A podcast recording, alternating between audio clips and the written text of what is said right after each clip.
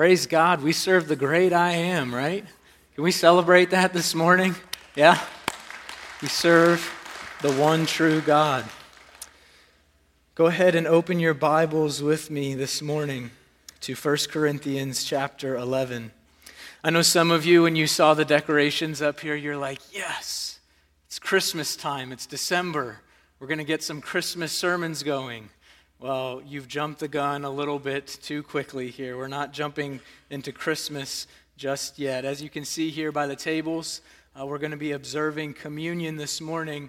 And what we've been doing over the last year or so is we've been taking a couple Sundays out of the year to intentionally focus on the Lord's Supper, both on observing it and preaching a message on it, because we feel like the scriptures reveal to us that this meal is so sacred and so precious. There's so much to be said for it. You could preach sermon upon sermon upon sermon on the Lord's Supper. There's so many different beautiful aspects to it. And we want to begin to open that up for you, that you might come to the table in a more meaningful way with our minds and our hearts informed by the Word of God as to what happens here at the table and how we should approach it. So this morning we're going to be preaching a message here on communion, and then at the end of the service, we will come to the table. So, as I said, 1 Corinthians 11, we're going to be looking at verses 27, 28, and 29. So, go ahead and open up your Bibles there. I'll begin here by reading the text. Whoever, therefore, eats the bread or drinks the cup of the Lord in an unworthy manner, will be guilty concerning the body and blood of the Lord. Let a person examine himself then, and so eat of the bread and drink of the cup. For anyone who eats and drinks without discerning the body eats and drinks judgment on himself. Father, we come to you this morning desiring to place the worth on this table that is due it. Lord, we want to come to the table in a worthy manner, not in an unworthy manner.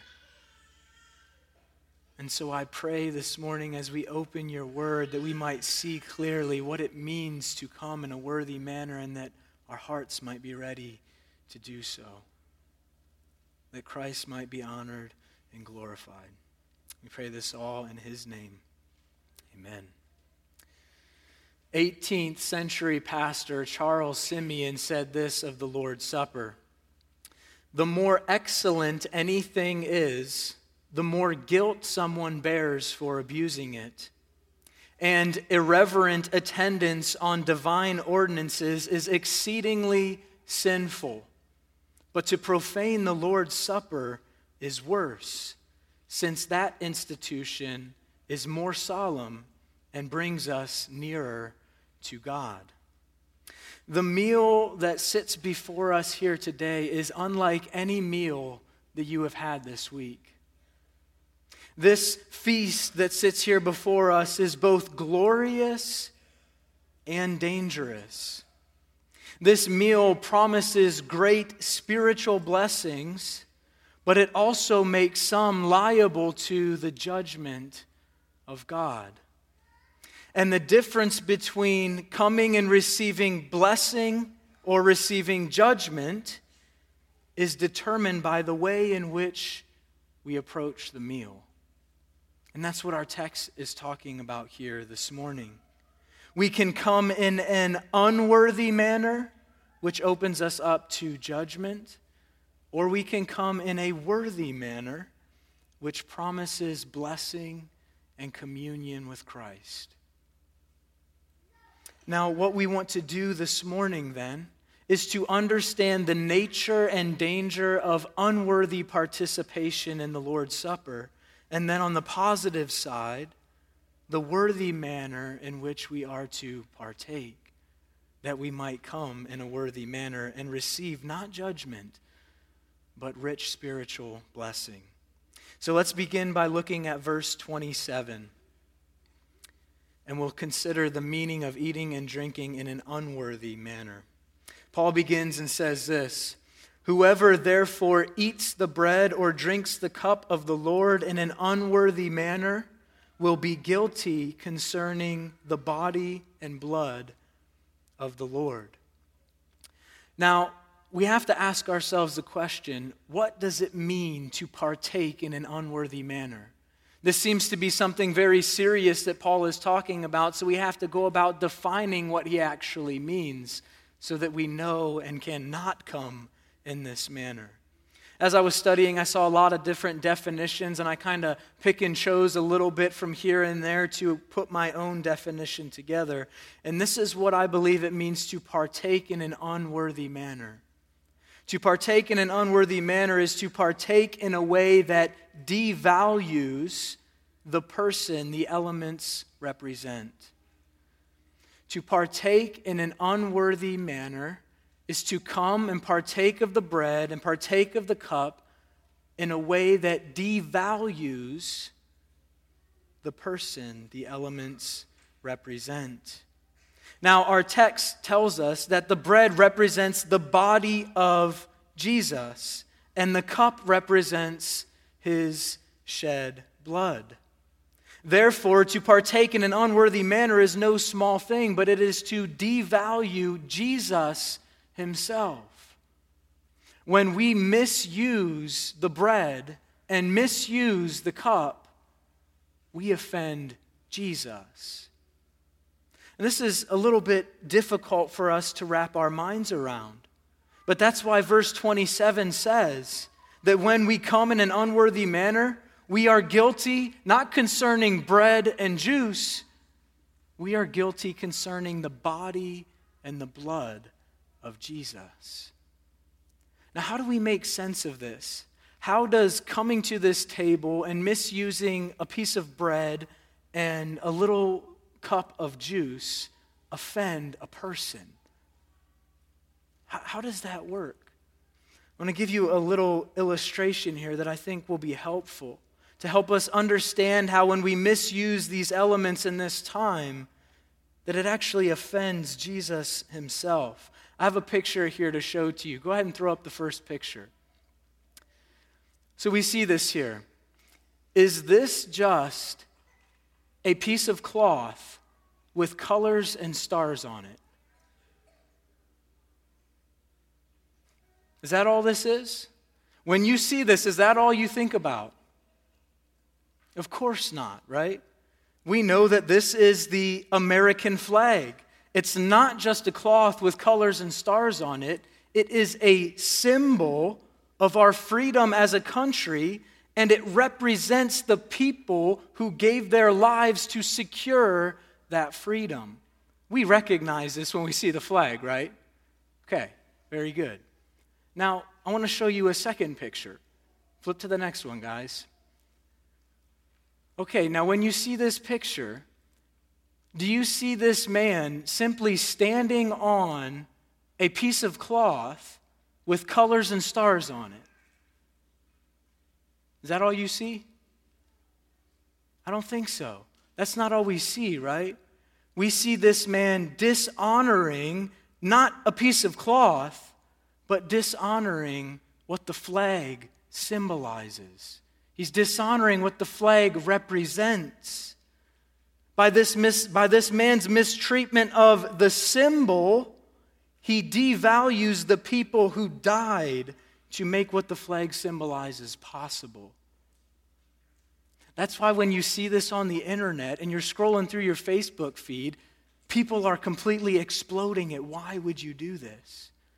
They're deeply offended on behalf of those people who gave their lives so that that flag could not be stepped on but could fly high in the sky. His devalue his, his mistreatment of the symbol devalued what the symbol symbolized. In the very same way, the bread and cup that sit on these tables is not merely bread and juice. They are symbols that represent the infinite worth of our Savior. And so when we come to the table, we must be cautious that we do not devalue our Savior in the partaking of the supper. That we do not trample underfoot these elements and so devalue the Savior as this, as this man did, the flag and what it represents. So we've seen here a definition of what it means to partake in an unworthy manner and how this is connected intimately to Jesus. Now let's look in a practical aspect of well, what does it actually mean to come in an unworthy manner? How do we actually do that? I think there's three major categories that we need to think in when considering this. The first is that of the mind, the second is of our life, and the third is of our heart or faith. So, the first way in which I think we often partake in an unworthy manner is by coming to the table with an unengaged mind. In the Gospel of Luke, when instituting the Lord's Supper, Jesus said that we are to eat and drink of the elements in remembrance of Him. Now, remembering is something that we do with our minds, right? It's a mental exercise of thinking about something that has previously happened. Do this in remembrance of me. One of the primary purposes of the supper is that we would regularly remember and reflect on the death of Jesus. But yet, how often do we come to the table we partake of the bread, we partake of the juice with our bodies while our minds are somewhere else. Now, you might be thinking, is that really that offensive of a thing? Is it really that big of a deal if my mind is somewhere else as I'm partaking of this meal? Well, think about it this way. Imagine that somebody that you, were, you, you love very dearly was going through a very difficult time, a super traumatic time in their life. One of their best friends or somebody very close to them died, something extreme. And they call you up and they're like, Look, we've got to get together. I need to talk to you. I trust you. I know that you will be there for me. I need somebody to talk to. I need somebody to be there for me. And you're like, Great, let's go out to eat. Okay? You're sitting there in a booth across from them. They are pouring their heart out to you believing that you are going to receive that and going to comfort them and encourage them and give them counsel. And as they are pouring their heart out to you, they kind of see your eyes start to shift to the left of their head. They start to see your eyes shift off of them onto that TV screen that's sitting right behind them, hanging up on the wall and they begin to realize that they're pouring their heart out to you. And although you are there physically, you are not really there. Your mind is not there. You're more concerned about the score of the game that's on behind them than you are about them. How offensive would that be to this person? And yet, so often, we come to the table in the same manner. How much more offensive is it when Christ invites us to remember Him pouring Himself out for us? And all we can think about is who we're going to get lunch with or which football game we're going to fall asleep to after the service when we come to the table and partake with an unengaged mind, we devalue the memory of Christ's death. Because ultimately, what we're saying is whatever is occupying our mind at the time is more important than Jesus and the memory of his death. And so we devalue it. This is partaking in an unworthy manner. Not only can we partake in an unworthy manner by coming with an unengaged mind, we can also partake in an unworthy manner while partaking and living an unrepentant life. Jesus died in order to make his people new creatures. Romans 6 4 says, We were buried, therefore, with him by baptism into death, in order that just as Christ was raised from the dead by the glory of God the Father, we too might walk in newness of life. One of the ways in which we honor Christ for what he has done is by living a life of holiness and by repenting and seeking Christ's forgiveness when we fail. That's what the Christian life is about pursuing holiness and repenting when we fail. This is honoring to Christ in his death. The Christian who approaches the Lord's table while indulging in his, old, in his old way of life diminishes the death of Christ and what he sought to bring about in us through it. Brothers and sisters, do you come to the table today coddling your sin? Do you seek to come to the table today justifying the sin in your life, refusing to deal with it? Do you come to the table today at odds with God or with man? Are you coming with a posture unwilling to turn away from your sin? If you partake of the table while living in unrepentant sin, you presume upon the grace of God and you dishonor and devalue the Savior. So we can partake, partake in an unworthy manner by coming with an unengaged mind and by living an unrepentant life. And the third way we can come in an unworthy manner is by partaking with an unengaged heart. And what I mean by that is without genuine faith in Christ. In 1 Corinthians 10, Paul tells the church at Corinth that when they come to the table, they are experiencing a spiritual communion with Christ. He says this in verse 16 The cup of blessing which we bless, is it not the communion of the body or the blood of Christ?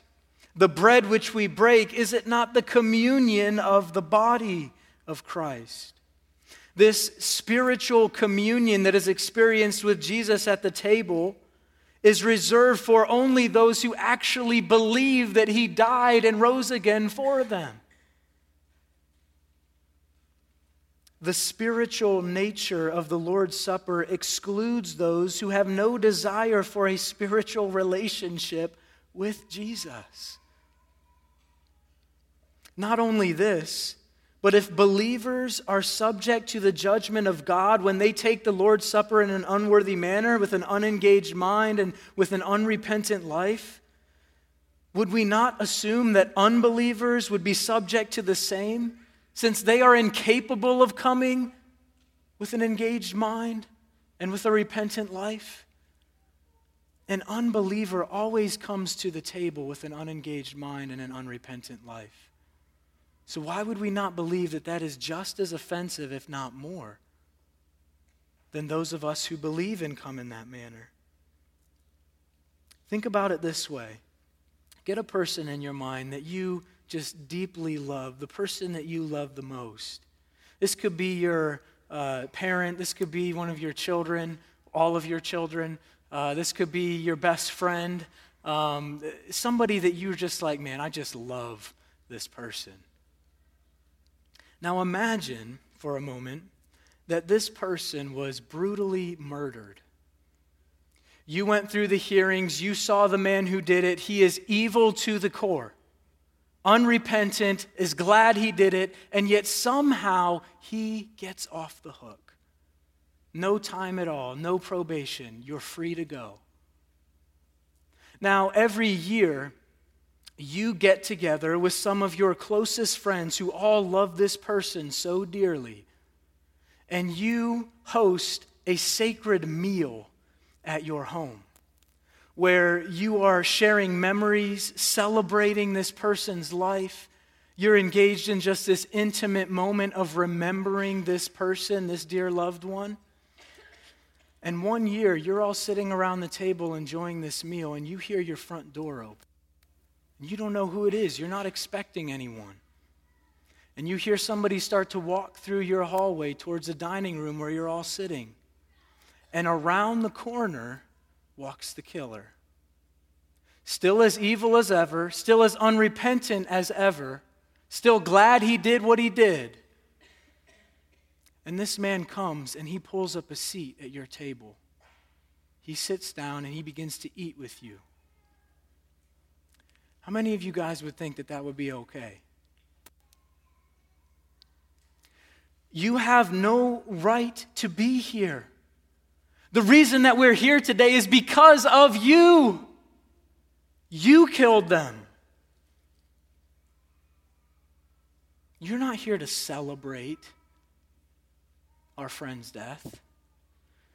Your coming to this table at this moment mocks our friend's death because you have no sorrow for what you have done. It would not be okay. And I'm sure for you, it would be deeply offensive. When an unbeliever partakes of the Lord's Supper, he mocks the life and death of Christ because his sin is what put Christ on the cross, as is ours. But we're sorry for it, and they are not. So we can partake of the Lord's Supper in an unworthy manner by coming with an unengaged mind, with an unrepentant life, and without genuine faith. Now, partaking of the Lord's Supper in an unworthy manner is not only an egregious sin, but it also makes us liable to the judgment of God. And we see this in verse 29. Paul says, For anyone who eats and drinks without discerning the body eats and drinks judgment on himself. Here, Paul shows us that when we partake in an unworthy manner, we subject ourselves to the judgment of God. When we partake in an unworthy manner, we are insulting the glory of God revealed to us in the death of Jesus. And this warning of judgment shows us God's concern for his own glory. And it should motivate us to come to the table in a worthy manner, lest we fall under this judgment. Now, there's much more that could be said here in relation to this, but we must press on. Having now considered what it means to partake of the table in an unworthy manner, let's consider now the positive side. How do we come to the table in a manner that honors Christ? How do we prepare ourselves for this? We need only turn to verse 28 to find the answer. Paul says, Let a person examine himself then, and so eat of the bread and drink of the cup. Paul commands that a person must examine himself before they eat and drink at the Lord's table. Paul's call for examination is a call for us to prepare ourselves for a sacred meal with Jesus, where when we come in a worthy manner, he promises to meet us here in a very special way. And as we saw just a moment ago, that partaking in an unworthy manner involves our mind, our life, and our faith, it is in these three categories that we must examine ourselves before coming to the table. So let's first begin by examining our minds. What should be the focus of our minds as we partake of the Lord's Supper? First, our minds should be focused on the elements and what they represent. Jesus said that the bread represents his broken body and the cup represents his shed blood. So when we come forward to the table and we pick up the bread and we see it and we feel it and we put it in our mouths and we feel the bread break under the weight of our teeth, our minds should be drawn to Jesus' broken body that was broken under the weight of our sin. That's where our minds should be. As we come to the table and as we pick up the cup and, and we see its color, we see how it is red, representing the blood of Jesus. As we tip it in our mouths and as it runs down our throat, our minds should be drawn to Calvary should be drawn to the blood of Jesus that ran down the tree he was nailed to. Our minds should be focused on the elements and what they represent. Secondly, our minds should be focused on our need for Christ. Having reflected upon the death of Christ, our minds should be drawn to think about why Christ needed to die. Jesus needed to die because of our great sin. And this should be a constant reminder to us of our continual need for Him. I don't know about you, but I keep sinning. I've been saved for a number of years and I'm still a sinner. I still need Jesus today just as much as I did back then. That's what the table is about. It's about remembering our need and seeking to find it met in Jesus. Our minds should be focused on the elements and what they represent and on our need for Christ. Secondly, let us examine our life. What should be the current state of our life with God and men be as we come to the table? Well, our life should be marked by repentance, seeking the forgiveness of God and to reconcile with men. I want you to understand something, and this is very important. The table is not for perfect Christians, there's no such thing. The table is for repentant sinners. The table is for people who know that they need Jesus and who are seeking to repent of their sin in an ongoing fashion. Brothers and sisters, where is your life with God this morning? Are you repenting of your failure to walk in obedience to Him? Are you seeking God's forgiveness and to turn away from your sin? Or are you coming in a posture of coddling and justifying your sin? Church, where is your life with men this morning? Are you repenting of your failure to live in peace with all men? Are you seeking to reconcile with those who have hurt you and with those you have hurt?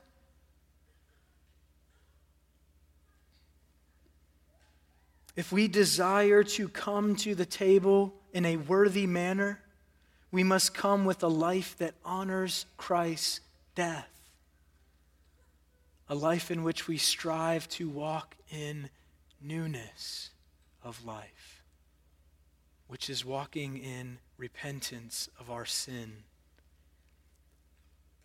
So we must examine our mind, we must examine our life, and we must examine our heart or our faith.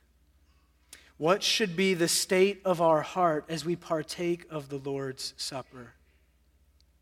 Well, of course, our hearts should be full of faith in Christ. Our hearts should be full of trust in Him and in what He has done. For a moment, I'd like to speak to those of you who this point particularly applies to. And that's those of you who are here today and know that you don't believe in Jesus, that you don't have genuine faith in Him. Allow me to speak to you for a moment although your lack of faith and trusting in Jesus excludes you from partaking of this ordinance, there is still something here for you. In the elements is a beautiful message that is spoken to you. The bread and the cup preach a message of your great need the need to be reconciled to the God of the universe. You are at odds this moment with the God of the universe if you are not resting in Christ. You are his enemy and he is yours. And the message that is conveyed to you in these elements, the death of Jesus, is that this death that Jesus died is the death that you deserve and the death that will be yours for eternity if you continue in rebellion against God. If you continue to go your own way and you continue to reject Christ, the death that is represented in these elements will be your death for eternity. Preaches a message of your great need to be reconciled to God. But the bread and the cup also preach a message of a great Savior. And it's Jesus, a Savior who, through his death and resurrection, is reconciling sinners to God.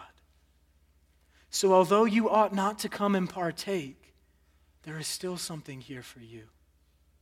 As you see others partake of the elements, as you see them yourselves, allow them to preach this message to your heart. Let them bring you to a place of desperation where you can then cast yourself upon the mercy of Christ and be saved.